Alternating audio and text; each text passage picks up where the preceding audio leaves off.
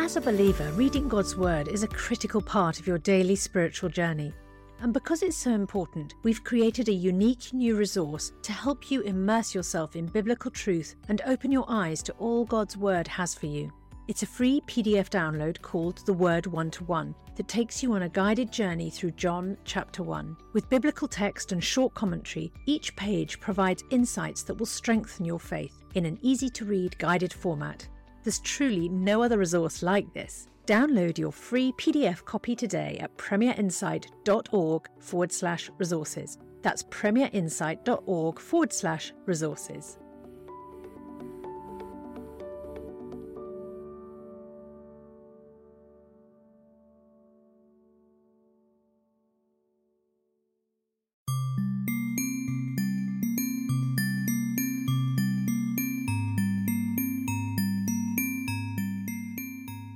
And welcome to Matters of Life and Death, a podcast where we will try to think through just that.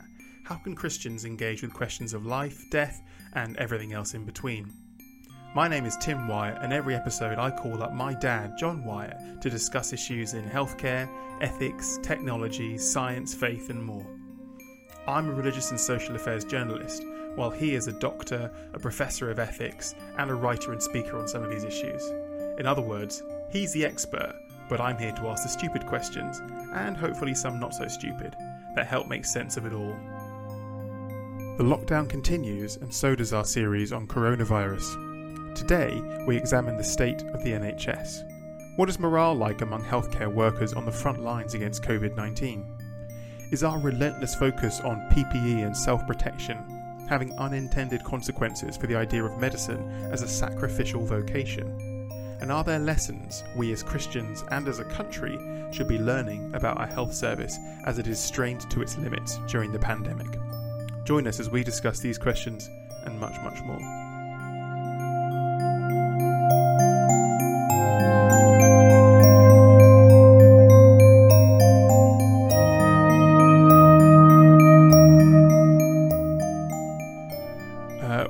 Another episode of Matters of Life and Death. Um, as always, uh, I'm on the line with John Wyatt. Thanks for joining us again, John. Uh, today, we wanted to dive in a little bit on looking at the NHS in particular during this time of pandemic. How is the health service, and particularly those working in it, coping and managing? What are their experiences like? What can we learn, as particularly for Christians who are outside of that world?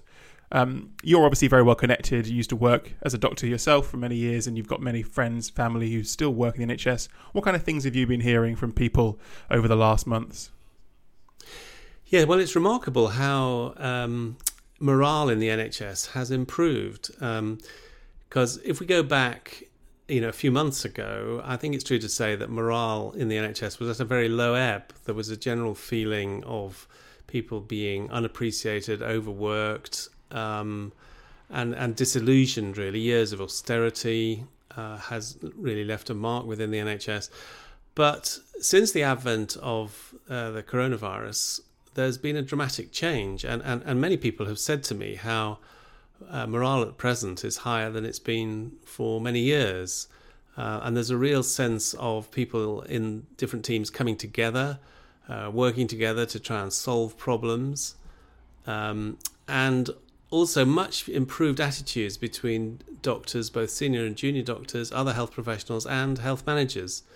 Uh, in the past, it's often been a feeling of, of, of, great frustration from clinicians that managers seem preoccupied with maintaining budgets and maintaining bureaucracy and so on, and had very little interest in what was going on in the front line. And again, all that seems to have changed. Um, uh, doctors have said to me they've been astonished at the speed with which uh, managers have been able to respond to requests from doctors. Sometimes things happening within literally a day or two. Um, some trusts have been providing free food for uh, all clinicians working on the front line and, uh, and, and for other staff workers in the hospital. And um, al- although there's been a real sense of pressure and, and, and a worry about the possibility of being completely overwhelmed by the demand. Uh, yet, nonetheless, um, it's it's remarkable uh, the positive um, emotions that have been expressed to me. I think a lot of people find that quite surprising because the assumption has been from those of us outside that um, it's been kind of an unprecedented toil and a burden uh, for those working in NHS.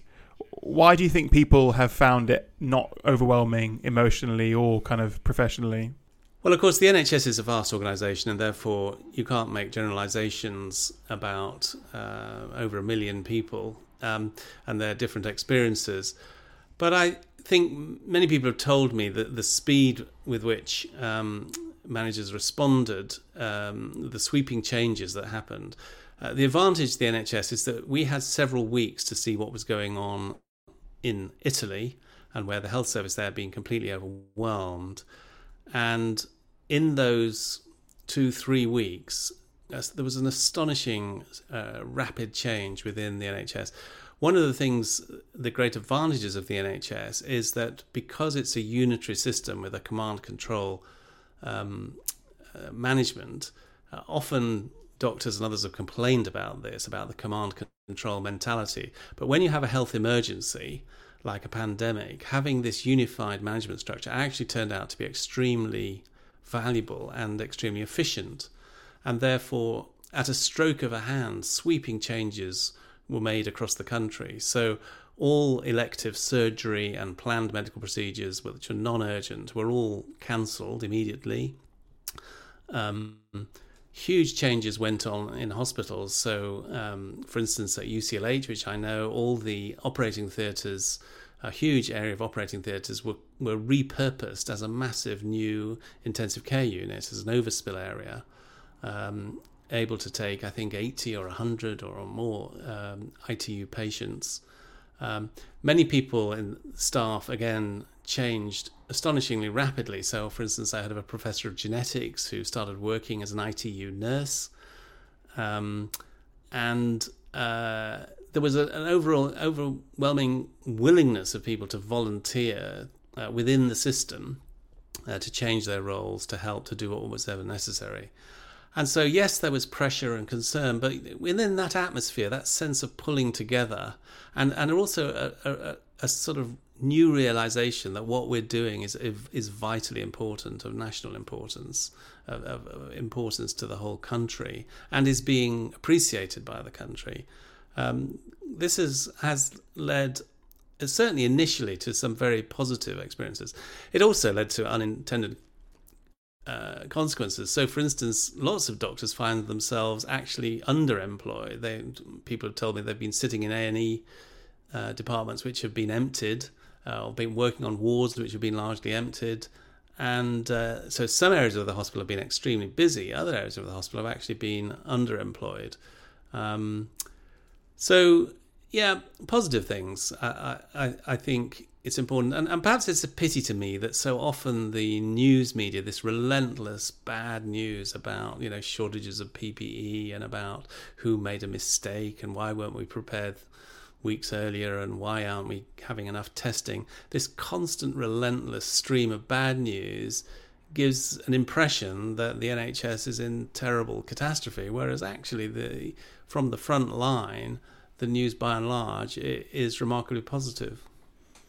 And I guess the underlining point of that is how basically all the Nightingale and other temporary field hospitals that were thrown up in a matter of days back in March and early April have been um, shut down. Uh, the London one, which only had about 500 patients, I believe, at, the, at its peak, they've mostly sent those patients home. And as far as I understand, all the other ones outside of London never actually saw any patients in the first place because the NHS was able to be flexible and kind of surge its capacity enough uh, that that and bring back enough extra staff that it was able to cope with the peak of the virus. Yes, Absolutely, and again, the construction of those Nightingale hospitals uh, was astonishing. The uh, the logistical um, planning that goes along. I mean, I remember an architect telling me years ago that that a modern hospital is is perhaps the most single most complex building that that an architect can ever be asked to construct or design uh, because of the multitude of different things that are all going on in a modern hospital and and yet uh, you know that ability to create uh, literally within days um, and using sort of army logistics and all the rest um, uh, was highly impressive and uh, and the fact that actually it turns out they weren't necessary by and large I think is a tribute. Uh, it's not a it's not a bad thing at all. It's it's a it's a tribute to the level of preparedness which this country was able to um, to achieve, but also to the way that the acute hospital trusts were able to so change their working practices that they were able to accommodate um, even a, a, very uh, rapidly rising uh, burden of, of, of, patients, critically ill patients uh, requiring intensive therapy.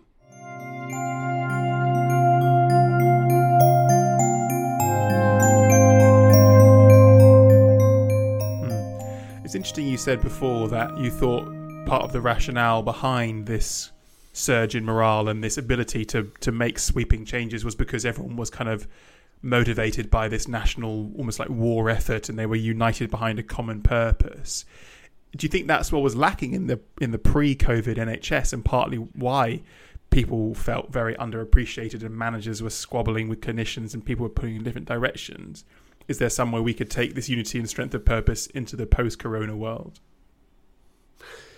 Yes, it's interesting. You know, the the the routine experience of, of being a doctor in the NHS has actually deteriorated very much over my career uh, for a whole combination of complicated factors.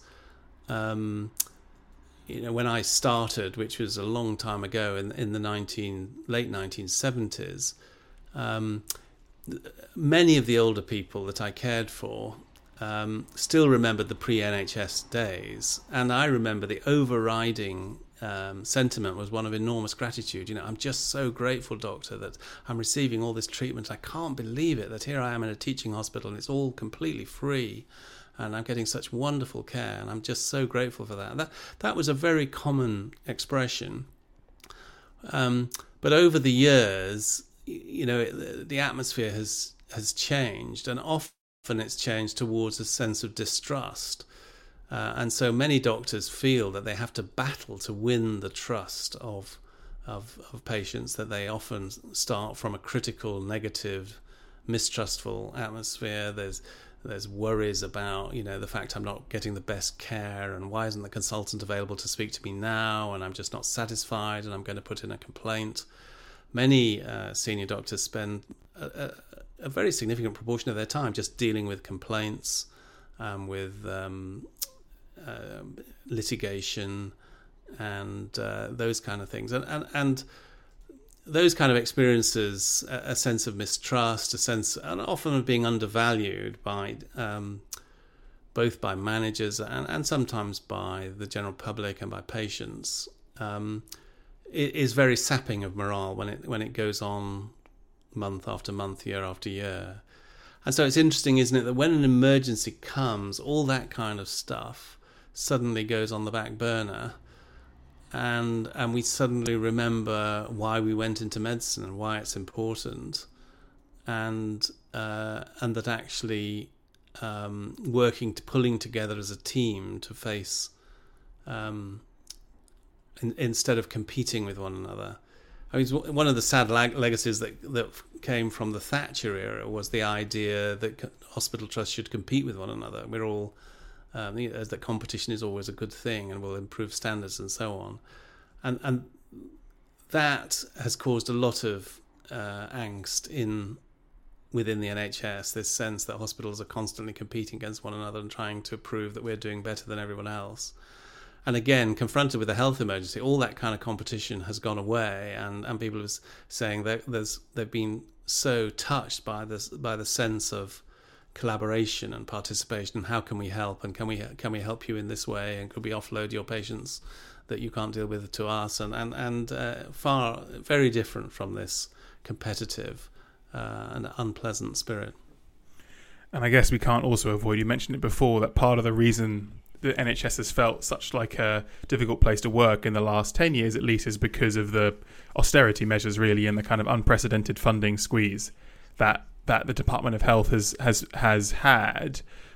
Do you think or do you hope perhaps that that coronavirus will see an end to that? I know there was funding was already going up for the NHS but is is it frankly that some of these problems can't be solved without fundamentally more money going into the system Yes, I I do hope that. I mean, it's one of the paradoxes of the NHS is that because the only source of funding for the NHS is from direct taxation, there's no way of increasing funding to the NHS without in some way increasing the burden of taxation, or else taking money from some other essential service and routing it, for instance, away from the police or away from the courts and the justice system and routing it into the NHS. And when you look across, at, for instance, at a country like Germany, and we say, well, why is Germany doing so much better? Why have they got so much testing and so on? If you look as a proportion of their GDP, they're, they've got a bigger GDP than we have, and their proportion of a GDP they spend on health is significantly greater than ours. And that's because they have a different funding structure and they're able to attract money um, from different sources. And, and there's a there's a deep political issue here because of, of course, if you ask people do you think that more money should go to the NHS? Most people in this country, when they see evidence of shortages and so on, say, yes, of course, we're, we're not a poor country. Why can't we afford to have a better NHS? Do you agree that taxes should go up? Oh, no, absolutely not. I'm not prepared to pay any more taxes. Why should I? Um, so, so you can't square that circle, really. Um, what will happen in the future? I don't know. I. Uh, part of me hopes that there will be a recognition both of the importance of the NHS, but also I hope of social care, because it's been social care that's been the huge Cinderella in the um, the welfare state for many years, and I hope that this new awareness um, of of the needs of the social care, uh, the whole uh, welfare and care of the elderly, and so on, uh, will uh, also attract more funding. But I I think it will. I, I fear, of course, that the economic consequences of uh, the pandemic will be that there's actually less money to go around in general, and and so uh, politicians are going to have a very difficult questions. And I I think probably. Um, we if we want to have the kind of services, we, then we have to move more towards a kind of Scandinavian model, which is of a higher taxation, uh, but a higher standard of of medical and social services. Hmm. It's obviously very controversial and complex whenever Christians try and think about how their faith informs their voting and their choice of economic and social policy for a country. But would you care to opine on whether you think we have a kind of Christian duty to properly fund our health service?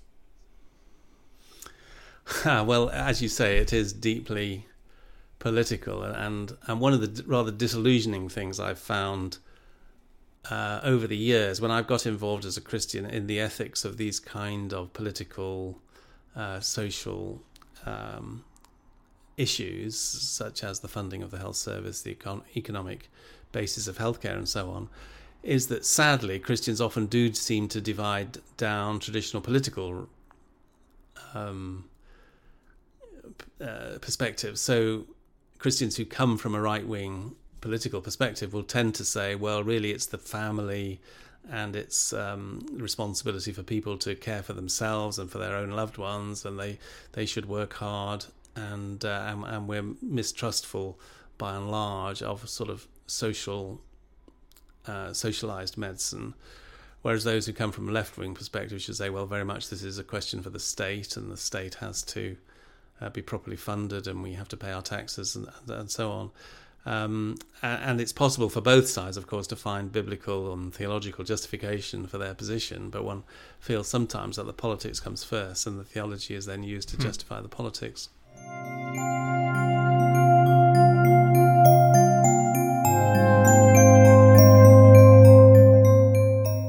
One of the most pressing issues that we've you mentioned coming up in the in the newspaper coverage of what's going on in the health service has been this question of PPE, personal protective equipment huge shortages, and also the, the very nature of trying to do medicine through PPE changes almost everything about it.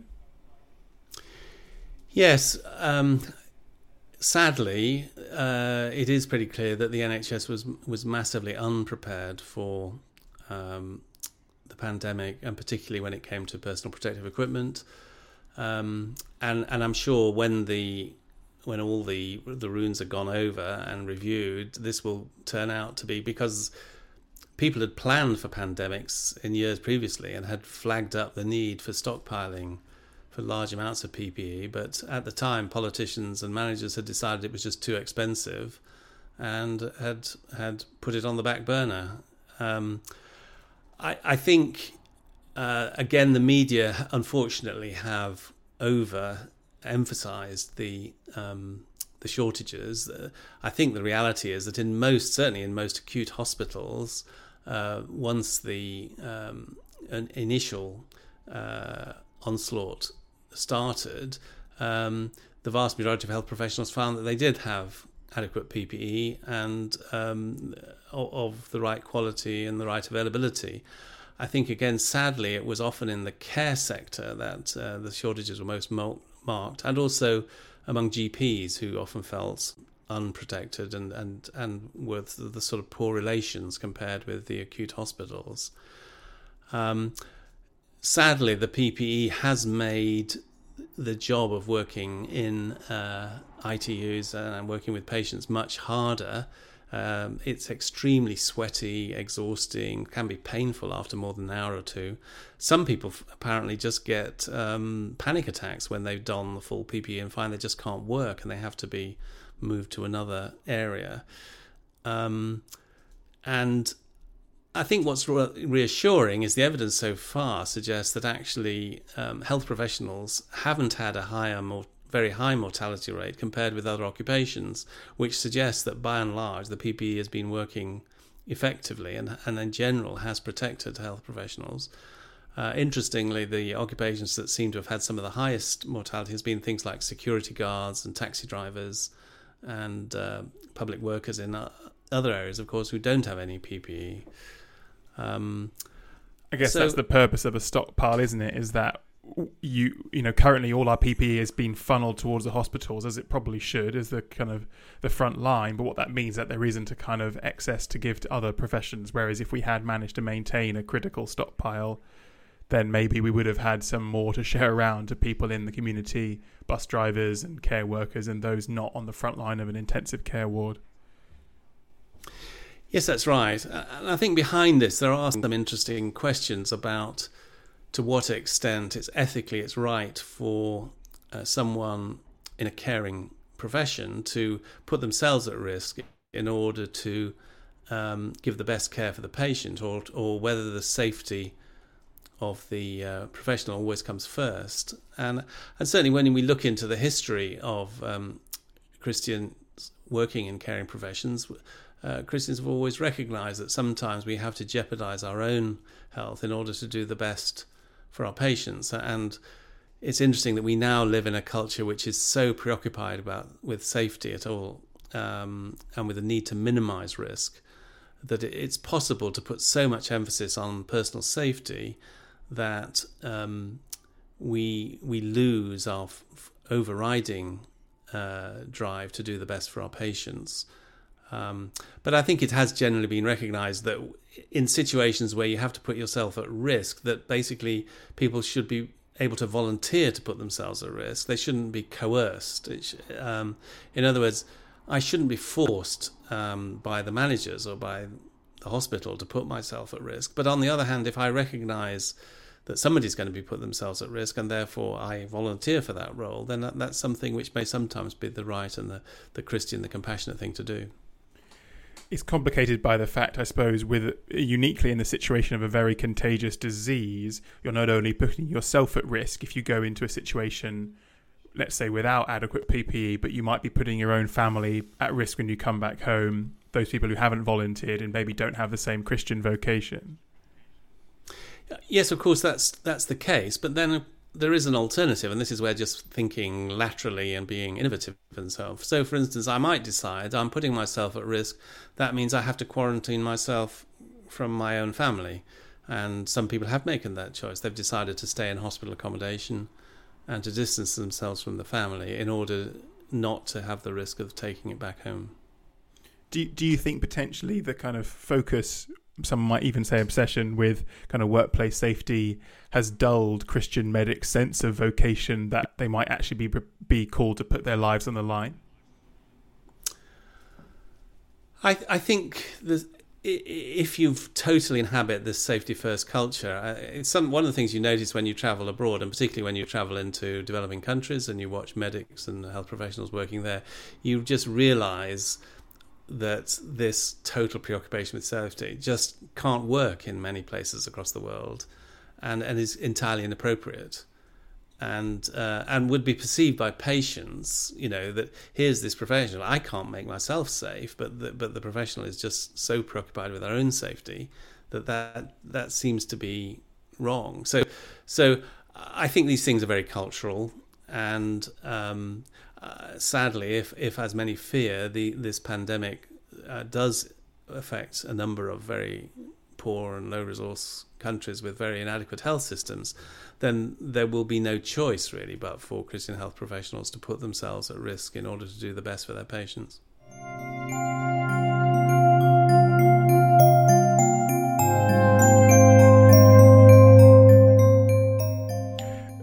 Circling back round to what you said about the kind of public approach to the health service, I think for me one of the most striking factors, the most the things that I think that I remember the most when we go through the pandemic is there's been this outpouring. We've touched on it in earlier episodes of this outpouring of public affirmation towards their NHS.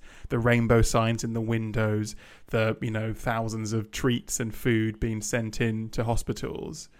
Um, what's that like on the receiving end? What have you heard from NHS staff? How is it like to be you know one of our NHS heroes being clapped on the doorstep at Thursday every Thursday evening? Uh, yeah, I think people have had differing re- reactions. Some people have have said have been just very moved by the appreciation. Particularly, I think probably it, it's the non-doctors. You know, it's the people people who work as porters, as ancillaries, as ward assistants, as care assistants. These kind of people who are often seen as bottom of the pile from a status point of view I think they've been the ones who've been most moved by this level of public appreciation and affirmation, um, as, as, as well as some of the doctors. I have heard other people just feel it, it makes them squirm a bit because, particularly those who are feeling rather un, underemployed and have been sitting around in the A and E department wondering where all the patients have gone, uh, and then being clapped in this way. Um, and and receiving all this public affirmation, they feel slightly sort of queasy about it, um, that it, that it's not really very realistic. Um, I, I, do think um, it, the point, of course, is the longer this emergency goes on, what tends to happen is is that fatigue and, and burnout and overload really does start to build up, and and, one of the um, quite alarming things is the number of um, NHS staff who are currently on sick leave. I heard recently that in in in uh, a survey of ITU doctors had suggested that over fifty percent, I think it was sixty percent of ITU consultants were currently on sick leave. Um, wow. Some of them having had COVID infection and recovering from it, but quite a lot of them with mental health issues, with stress, PTSD, and so on. Of course, when a large number of people go on sick leave, then the pressure on the remaining staff is even greater and they have to work longer hours, and the rotas become harder, and uh, they have to work with locums, and and so the pressures. I, I, think the longer this goes on, the pressures on the, particularly the the ITU staff, and of course one has to highlight the fact that uh, it's ITU nurses who take the biggest load. I mean, this is something I, I've worked in intensive care you know for for most of my life as my, most of my career in the NHS and it's something we've always known that although the doctors in ITU play a significant role actually the real role the load is taken by ITU nurses who spend 12 hour shifts by a single patient um, and basically hold their life in their hand from minute to minute. And, and that kind of level of care, some of these nurses are now having to look after four patients instead of one patient at a time and the level of responsibility and the load that they carry day after day. And of, and of course, the other tragic statistic is that 50% of patients admitted to ITU with COVID have died. Um, some of them after two, three, four, five weeks in intensive care. So you can imagine, as an ITU nurse, you have devoted your of every waking hour to caring for a patient. You may have cared for the same patient day after day after day after day, week after week, and then they die and, and, and living with that reality and then coming starting again with the next patient uh, it, that does carry a huge emotional and psychological toll. Hmm. What can we do as as the church, as Christians? You know, as you, we talked about earlier, it's not in our gift to to suddenly increase the budget of the Department for Health, but what can we do in response to some of this? Well, you know, I think one of the things that often gets fed back to me, you know, I say to, well, why didn't you talk about this to your at your local church, and you know, in your house group or, or to your pastor, and and and I'm afraid quite often the response is honestly they just haven't a clue. They they just don't understand. They have no clue of the kind of world I live in, and and so I, I think there is a responsibility for ordinary Christians within local church communities just to try to say, well, just explain it to me. You know, just just help me to understand a bit more of what your your your day is like and what are these things, and just help me out how I can pray for you. How can I support you? Can I get can I bring you around a meal? Can I uh, can I just be a listening ear? Um, can we do something just uh, just help me to to know how I can support you? Hmm.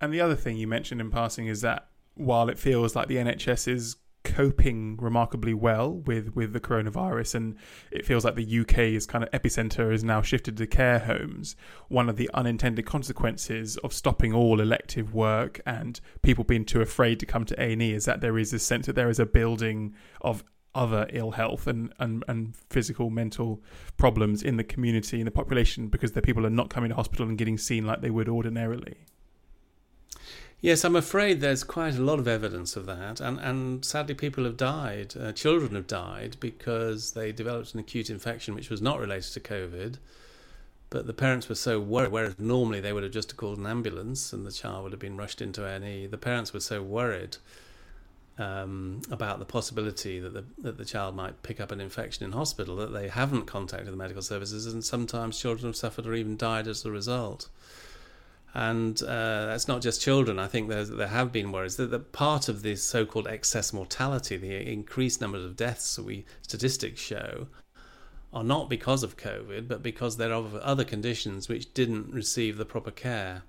Uh, and so, when eventually we look back on the impact of this pandemic, we will see many people, I'm afraid, who either died or suffered because they didn't receive the proper medical care uh, unrelated to COVID, but just because of the of what was going on at the time.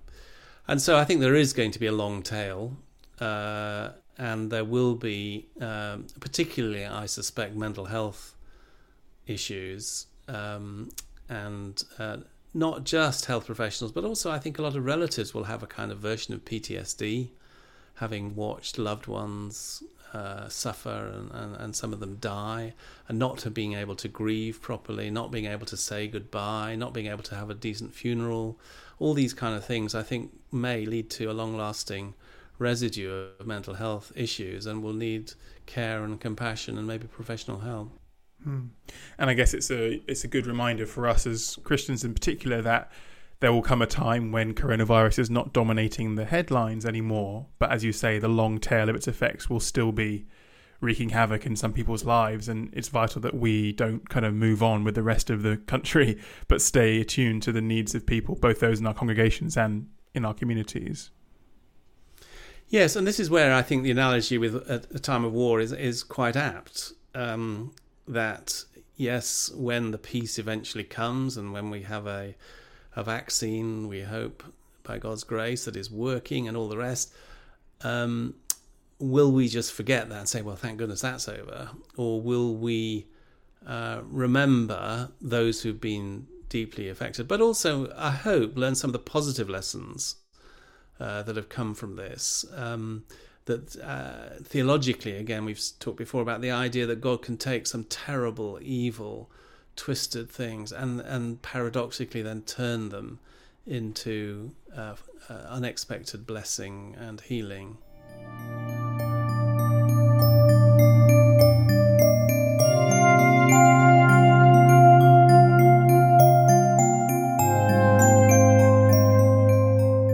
Thank you for listening to this episode of Matters of Life and Death.